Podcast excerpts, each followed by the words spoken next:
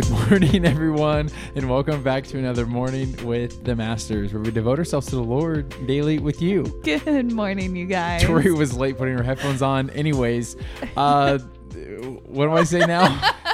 what, what do I say now? We're in the Thrive We're in the Bible Thrive today. Bible today, everyone. So without further ado, Tori's going to take it from here.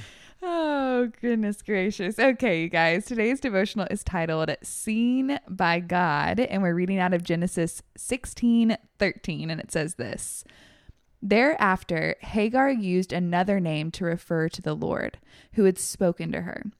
She said, You are the God who sees me.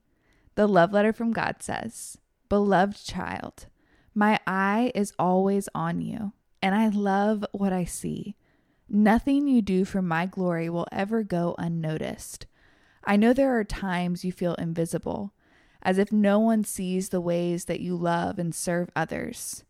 Even in those uncertain times, I am there. I saw the faithful acts of all my children who have gone before you. I saw David when he was just a shepherd, and I raised him up to be a mighty king. I am the God who sees your true heart. You are my child, and a day is coming when you will be greatly rewarded. The reward I have for you can't be found in other people's praise. The best is yet to come, my love. So until that great day, I want you to live for an audience of one me. Love your Heavenly Father. The reflection says Every one of us has had times when we feel invisible and unimportant. However, those are the times when we have the opportunity to see God because we're not looking to anyone else for approval. The next time you feel invisible, ask your Heavenly Father to make Himself known to you in a special way. He is the God who sees you. The Treasure of Truth says, God sees everything perfectly and will help you see His will for your life. Yeah, this is so good. I remember I was talking to a friend one time and we were just talking about scripture, talking about God, just, you know, just hashing things out. And one time he asked me, he's like, What is the one thing that God did not give us? And I was like, uh, I don't know. And he was like, His glory. Yeah. Because his glory is his glory. It's not for us. Right. And he says that sometimes we as humans, actually more often than not, we as humans, we desire glory. We desire to be accepted, to be mm-hmm. affirmed, to Yeah. be recognized. And that's such a slippery slope because the second that we offer ourselves open to, uh, you can call it the audience or the peanut gallery, or you can call it peers, you can call it online, you can call it whatever you want. The second that we make ourselves uh, available to people's either compliments or criticism, our identity is just going to go through this back and forth wave motion that's honestly Right. not fun at all. And it's not good for us because Right. in the end, glory will end up making us sick. Mm-hmm. It's even mentioned in Isaiah uh, chapter 14, verse 14. This is Isaiah talking about Satan. Yeah. And Satan said, I will ascend above the tops of the clouds. I will make myself like the Most High. And that's dangerous. And that's Mm. Yeah. where if we start seeking glory or affirmation, and a lot of us don't understand that that's what we're seeking. Sometimes we just want to be affirmed. Sometimes we're Mm-hmm. Feeling low and we run to friends and, and community for support. I'm not saying that's a bad thing. Right. But what happens when we go to a community that's like Job's friends and they actually give us bad advice, bad affirmation, etc. So our identity and our self-worth should always be found in Christ and what he did, Yeah. not what we're doing to receive uh, you know, compliments or complaints from other people. Right. We were built to give glory, not receive Amen. and take it for ourselves.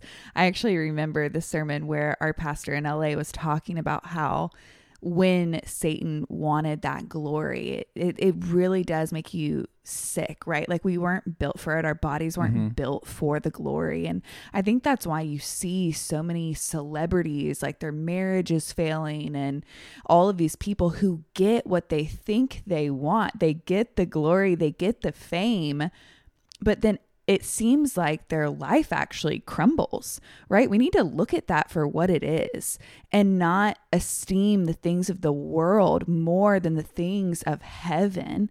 And I love what this devotional is saying that we should live for an audience of one because it's so countercultural to everything we do. I mean, even Chad and I, it's like we have a podcast and an Instagram and YouTube, and a lot of our life is somewhat public, but we have to make sure that no matter mm-hmm. what we're doing, whether we're at home or we are on these platforms, the audience that we are trying to please, the audience we are trying to serve, first and foremost, is always the Lord. But I also want to pull it back to those people who are feeling unseen, the people who are feeling like no one really understands them, no one gets their heart. Mm-hmm. Knowing that God sees you Yes. is such a powerful truth. Like those intimate moments with the Father. I remember just having moments where God would wake me up in the middle of the night and I would be praying and it's the coolest thing because I really felt like I was like going to battle for people in prayer. And I'm like, the only people who know I'm awake right now are God and the devil. And guess who's winning right now? God is winning because he sees that, right? Like it's it's just a crazy realization when you know that like you're all alone, but mm-hmm. God sees you. The God of the universe, the God who made you, the God who loves you. He sees you, he wants to speak to you, he wants to spend time with you. And I think that more people, all of us really, need to meditate on that daily that we aren't alone, that we aren't not seen, that this God that we talk about, that we worship, that He loves us, that He loves you, and that He sees you. Yeah, that's so good. And I just want to give a quick encouragement to our audience because if I know one thing, it's our audience. And I know that our sweet listeners are not people who are uh, intentionally seeking to glorify themselves and Right. to build themselves up in pride. And I guess I just want to encourage you that if you have struggled in this area like I have or still do, I had to realize that I was actually tricking myself. I was fooling myself and I was allowing small little things to creep in to build me up. Like almost just think of like the poverty gospel, for example. It's like you're becoming poor for Christ. And mm-hmm. it's like you should suffer because he suffered. And I do believe that we share in his sufferings, like scripture says, but it almost becomes this like false humility. Mm-hmm. And so I know with us as Christians, we can kind of fall into that a little bit. And so I just encourage everyone to take an inventory, be like, hey, what's behind why I think I'm doing this thing? Mm-hmm. Am am I am I really doing this because I want to love people, or is it because I want to appear loving? And I'm mm-hmm. not trying to call anyone out, by the way. I'm just saying that I had to see for myself what was actually behind what I thought my motivation was, Right. and then I saw a different motivation because it's it's a very sobering reminder that pride comes before the fall. Mm-hmm. And I'll just point to a scripture as we wrap up and, and pray. Luke chapter 10, verse 18. And he said to him, quote, I saw Satan fall like lightning from heaven. And we can assume that that was after the confrontation between Satan and God. Right. And Satan was like, I will be like the Most High. Mm-hmm. And I saw Satan fall like lightning from heaven. Pride Wow. cometh before the fall. Yes. You ready to pray sign out? I am. Dear Heavenly Father, Lord, we thank you for seeing us. We thank you that we can come to you in prayer no matter the hour, no matter the time, no matter the place, God, that when we cry out to you, you hear us and you see us.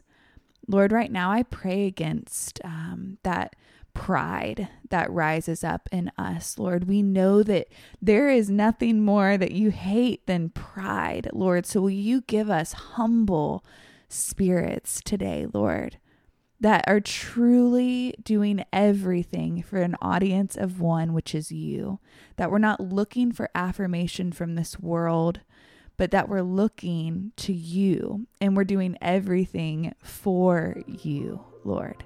We pray all of these things in Jesus' name. Amen. Amen, God. Amen, God. Amen, y'all. Now is that perfect time to break out the worship music, break out the journal, and continue pressing to the Lord. Yes. And y'all don't forget that you are God's masterpiece. And don't forget that we love you. we love you guys, and we'll be talking to you tomorrow. Auf Wiedersehen.